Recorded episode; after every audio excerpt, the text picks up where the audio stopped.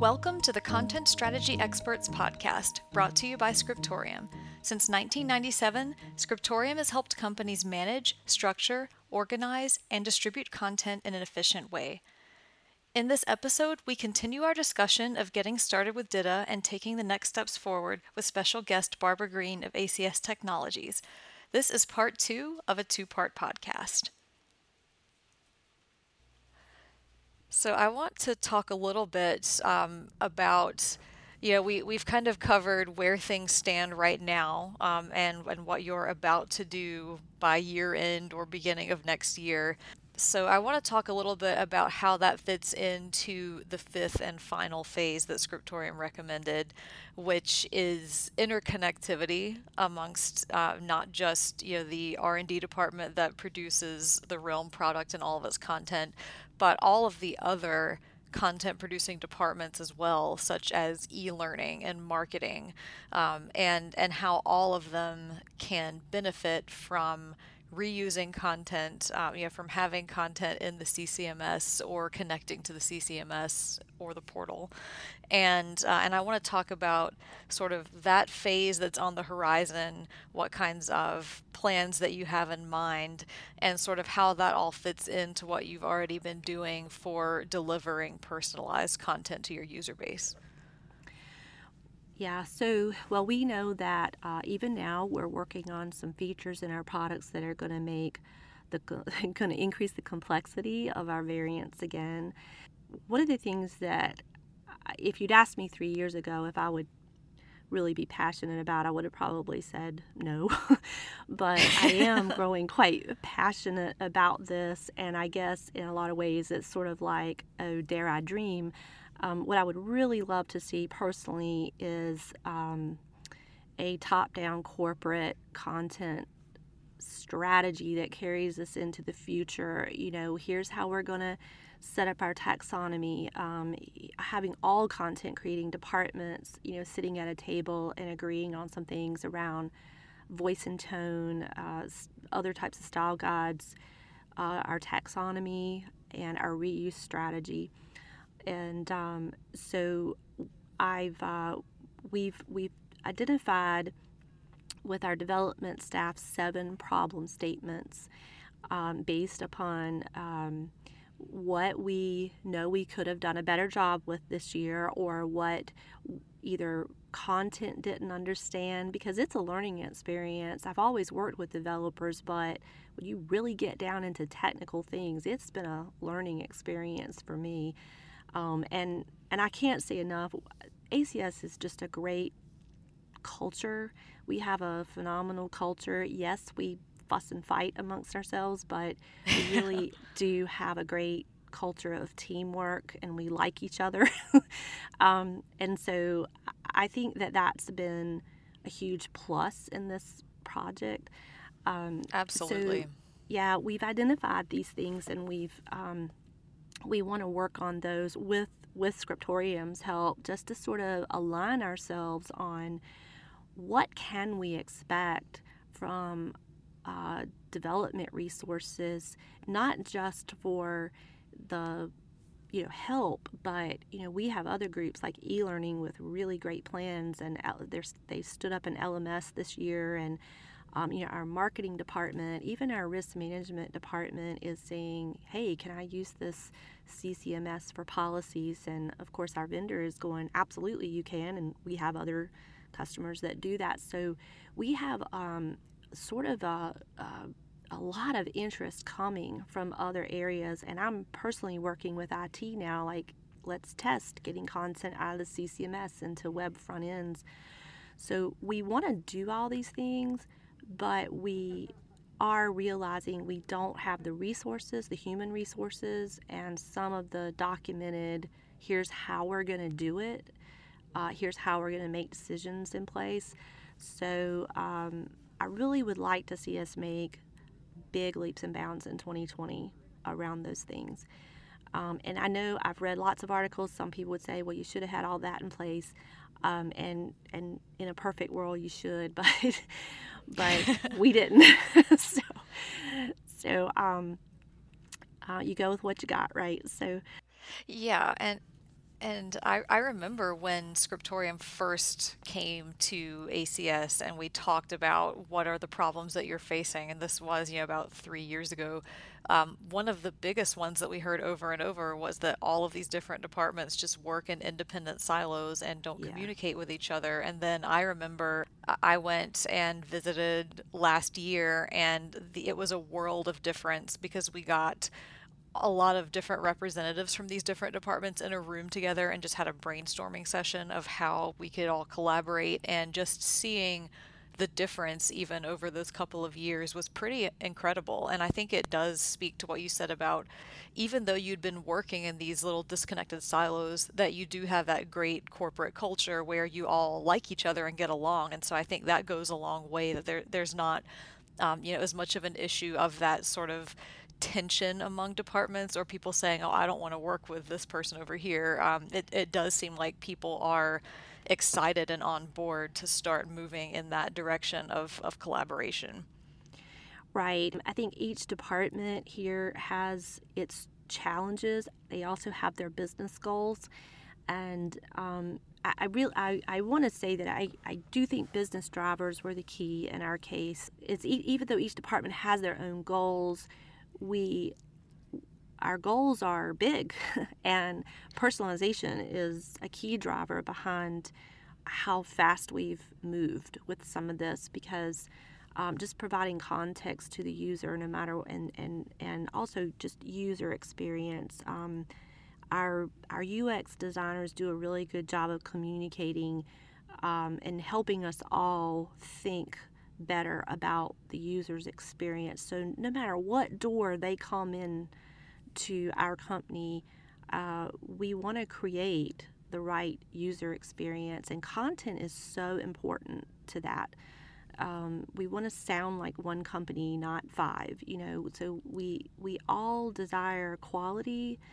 We know we have some work to get on the same page, but we're you know I'm very optimistic that we're headed in the right way, and I'm I'm really thrilled uh, with the interest and uh, you know around collaborating more with with each other, um, maybe even setting up teams and committees around strategies.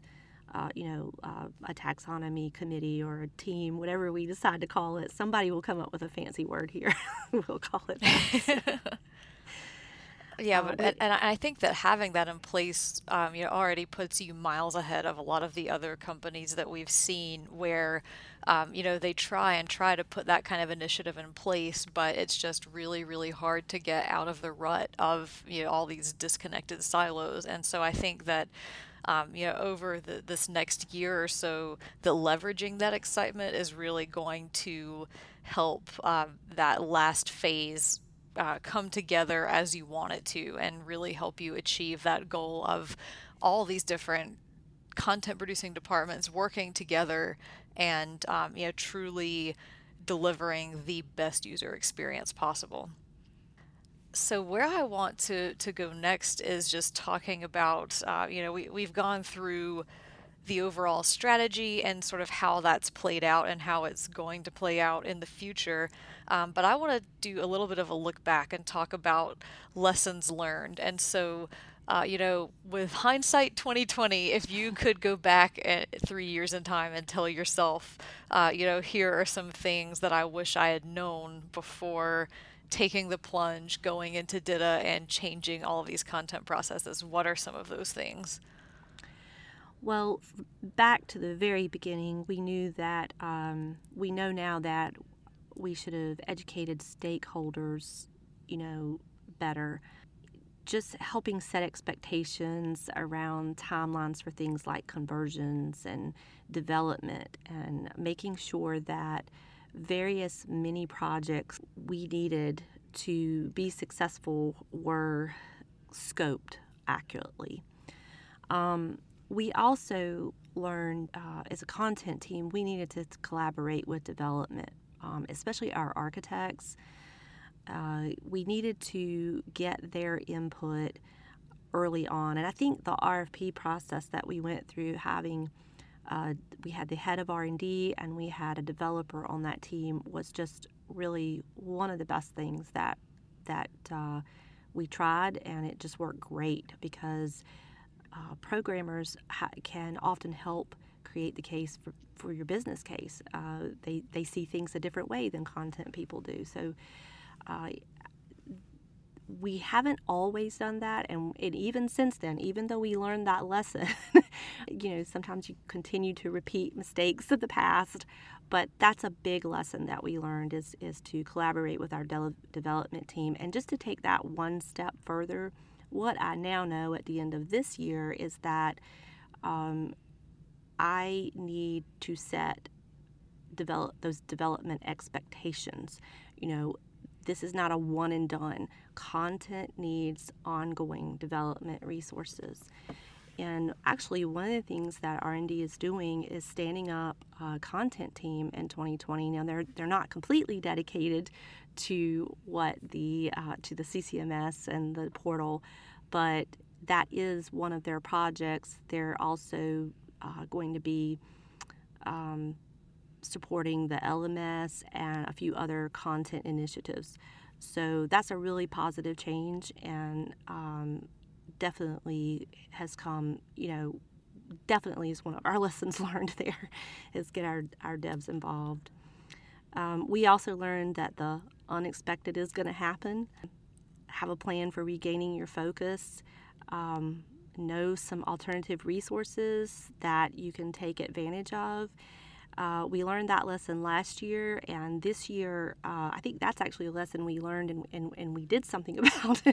we, um, you know, we had a, a, content issue come up with our legacy system because we still have some legacy products in the wiki this year, and we uh, I took some time and wrote up a research project that needed to be done around that, and then we went to HR and said, "Hey, could you find us an intern or?" Could you make this a career development focus? Because we have a program here for that. They weren't able to locate a resource, but um, my manager was then able to find a resource that could fix our problem. So looking for those things you didn't you, you don't think are resources, but just thinking outside of the box. That that just worked great this year for us. For us, uh, we have supplemented our strategy with training and actually i think that was a scriptorium lesson learned if i remember correctly but yeah absolutely and, and i, I wanted yeah. to touch on that a little bit because i know that earlier yeah. you mentioned the learning curve that's involved with something like this and uh, yeah and i think that where that learning curve really became clear to us is that uh, you know the way that we have typically done a lot of these sorts of projects where we help a company move into DITA or, or any other kind of structured content is that um, you know, we get everything converted, we get it in the new system, and then at the end, we deliver training. And what we learned at ACS is that it was, especially with this kind of a phased approach to the strategy, it really was easier on the writers and the people that had to use DITA to have training delivered in kind of smaller chunks all along. And I think we kind of found that when, um, you know, after phase two, phases one and two, after we did the initial conversion and getting things working in GitHub, we did a couple of days on site where we delivered some training to all of the writers and it was just sort of a you know sort of DITA 101 basics um, here's how you create DITA topics. Here's how you put them together in maps and publish them. And then here are a few basic reuse mechanisms. And I think that laid the groundwork. But the problem is that at the time it was, uh, you know, sort of not real, so to speak, um, because mm-hmm. it's uh, the, the writers really needed to see all of that in action with their content. And because that uh, conversion had just recently occurred, it was really difficult, I think, to connect us just delivering basic 101 level training with what they actually needed to do. And so, what we realized was that it was really important to uh, kind of supplement that with additional training that went along with each phase. And so I think this was something that, uh, like you said, Barbara, with the last piece that you talked about, that we had a lesson learned and we actually did something about it and we've we've learned that with ACS, it makes sense to do, uh, you know, kind of get through part of a phase. And then if there is anything that the content creators are a little shaky on or have questions about, to just do training in smaller chunks. And I think the, the most recent example of that is that we had a lot of the writers and even people in some of these other departments saying, we don't fully understand reuse and we really need some more training in that. And uh, now that all the content is in place and you're starting to set up reuse amongst that content, we were able to look at real examples,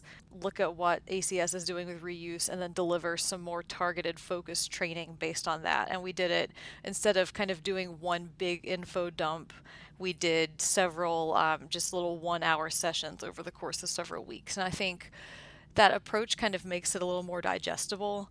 And if you are facing a very steep learning curve, I think delivering the training in those kind of smaller pieces really, really helps uh, make it easier for people to get over that hump. And so that's actually something that we have change to do with other clients as well. If we if we are working with a team that has no DITA experience, um, that has no structured content experience, they're kind of coming into it the way that the writers at ACS were, where uh, you know all of them had been working in a wiki. They had never worked with anything like DITA or XML, and so it was. Uh, a totally unfamiliar learning curve. And we keep that in mind now, where if we're working with a team that has absolutely no background in this kind of thing, that they're probably going to need you know training delivered in these smaller more bite-sized chunks and they're going to need it delivered all along the way instead of at one big chunk at the end and so that's been kind of a lesson learned for us is how we approach training with different teams based on the way that their DITA rollout is going and the experience that they had beforehand yeah, I agree. Um, when I first began to just outline a, a reuse strategy, it really hit me. Okay, I know we've talked about reuse, um, and I felt like I had a grasp of it, but I could easily second guess myself, and if, and and we found that um, that others were doing the same thing, and so I thought that was really very helpful to go back and just zero in on various reuse strategies with our examples in hand. I think that was that was a big win for us. Organizations are structured very differently, but our writers are embedded on agile teams and so their bandwidth is stretched depending on you know the, the two week sprint that they have. So doing those one hour trainings was definitely a win. Very uh, it, it was an easy commitment and it gave them time to go back and reflect and get questions ready for the following week. Yeah, absolutely. And, and I think that's really helped us have a better understanding of, um, you know, just just really further personalizing our different training approach to different companies and, and and this has been a real learning experience for us on that front as well and then i think something else that that we learned um, kind of firsthand from this particular project is what to do in the face of these kind of external unexpected changes. Uh, we talked a little bit about how there was a lot of reorganization at ACS, um, and obviously that was not something that had, had been planned at the time that we initially put our content strategy together. And that just really hit home for us how important it is to have some flexibility in your strategy and in your timelines and to be able to accommodate those kinds of changes. And in some ways, it can be positive. Uh, you know, it can present challenges, but ultimately, um, I think some of the reorganization that you went through um, you know, you were able to, after one of those first big rounds of reorganization, that was when you got into not only your CCMS but your portal pretty quickly. And so, in some ways, it can be really helpful, um, even though I think that reorganization delayed your phase where you were just working in GitHub and stretched that out for a long time.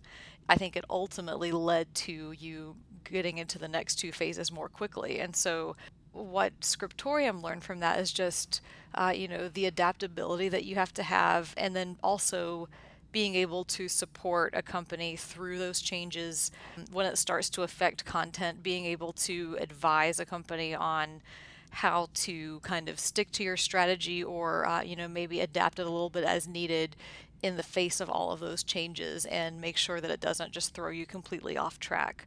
So, um, you know, we, we talk about change management and, um, and kind of dealing with change resistance a lot in our strategies. And we usually include some advice to our clients when we deliver a strategy to them about here's how you might deal with resistance to change or um, you know how you might approach unexpected changes. But I think this project in particular hit home to us.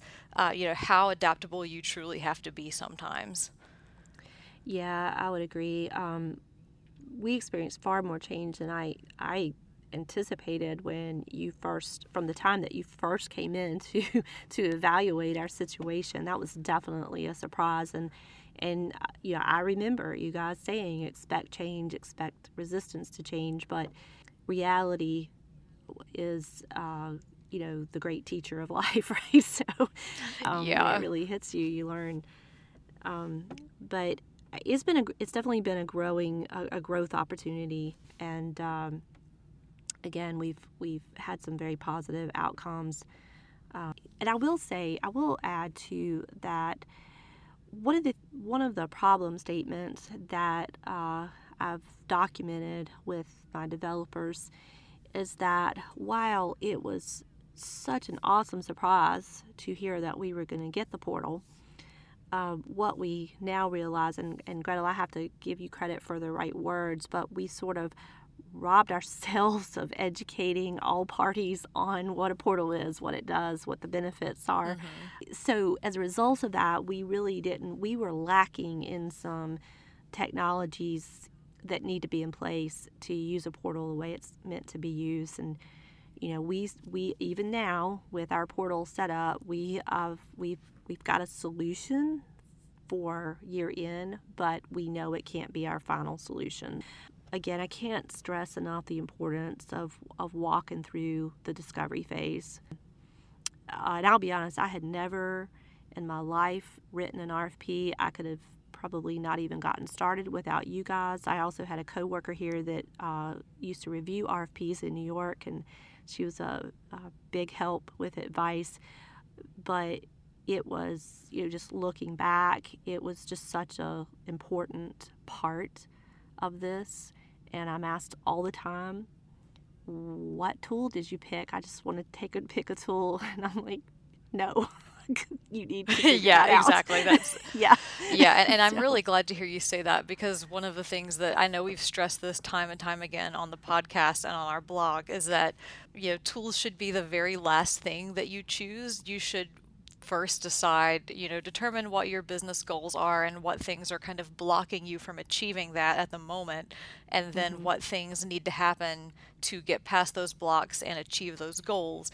And then once you do that, then it's time to say, okay, what are some options of tools that might fit? And then really screen all of those very heavily. Um, you know, ask as many questions as you can think of um, from not just a content perspective but an IT perspective yes. and and also you know maybe you get into like a marketing perspective or a training perspective if they might ever use that tool anybody that's going to have a stake in it will have you know questions about how it works how it needs to be supported and how it's going to support you.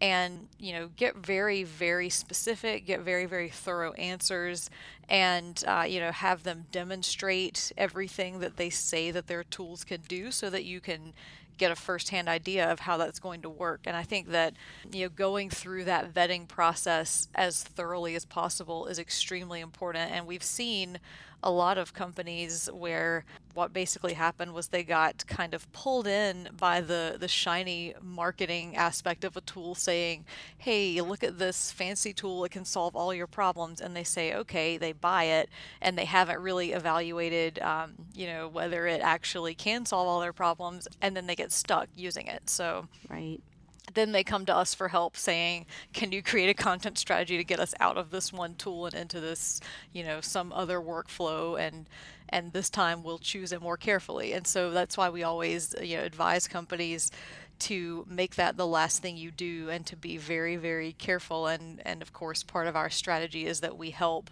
you know we can help do things like write those rfps or attend the demos and point out um, you know different things that maybe the the customer wouldn't necessarily see and so it's it's really important to take your time during that discovery phase and really just evaluate every single angle that you can I agree and it also helps you know what you're going to need from your own company as you go about implementing. I mean, believe it or not, uh, I think had we really worked that discovery phase with the dynamic portal, um, we might have had that implemented a little faster because we would have known, oh, we've got to have this piece of technology in place, you know. So, uh, and and just to reiterate, I pulled when I was writing that RFP, I pulled out a list of every department in the company, and we're about 400 employees. We're not real small, we're not real huge, but uh, but I pulled out a list of every department and just mentally went down that list and said, "Is there anything about this department that you know?" If I if my dreams came true, this system could affect them. I basically sat down with almost every department in the company even if they weren't directly affected, sometimes there was an indirect benefit or something that they thought of that I didn't. And that was a very helpful kind of discovery process for me to see what just to hear what they were they thought it was and how they thought they might could use it. So um, that was great. It was a great process. Absolutely. So, just uh, I want to wrap up with one final thing, and that is if you could give one piece of advice to another company that's uh, kind of in the same boat that you were in a few years ago, what would that be? Do your discovery process. um, and yeah, I, I really think that's high on the list. But a very, very close second, if you'll let me say too, is really um, work hard at educating your stakeholders or your contributors like development um, i every at the end of every year i think i worked really hard and i always see places that i overlooked i could have done a better job you know in my communication but you want to have those conversations with your design group your developers your stakeholders uh, so that you have a well-rounded understanding of the business objectives from from different viewpoints. Absolutely. It's fantastic and solid advice. Uh, so, thank you so much, Barbara, for joining us on the podcast. Well, thank you. It's, it's been a pleasure. And thank you all for listening to the Content Strategy Experts podcast brought to you by Scriptorium. For more information, visit scriptorium.com or check the show notes for relevant links.